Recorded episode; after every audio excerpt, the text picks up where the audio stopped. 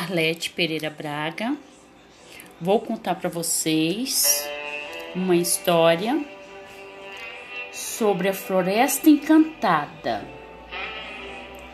Era uma vez na Floresta Encantada havia vários animais: o tigre, o leão, a girafa e a tartaruga todos esperando a coroação do cavalo rei, quando de repente o leão pergunta à girafa o que estava acontecendo na floresta que todos os animais estavam em alvoroço.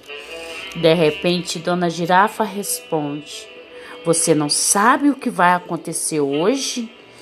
O leão, pensativo, responde: Não.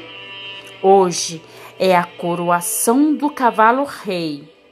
Seu leão ficou intrigado, olhou para a dona girafa e pensou: se eu sou o rei da floresta, como hoje vai ser a coroação dos cavalo rei? Xi, isso não vai dar certo. Quando começou a festa, todos os animais estavam na floresta quando de repente o cavalo orgulhoso passou na passarela verde e o seu leão, bravo como era, fez uau! Uau!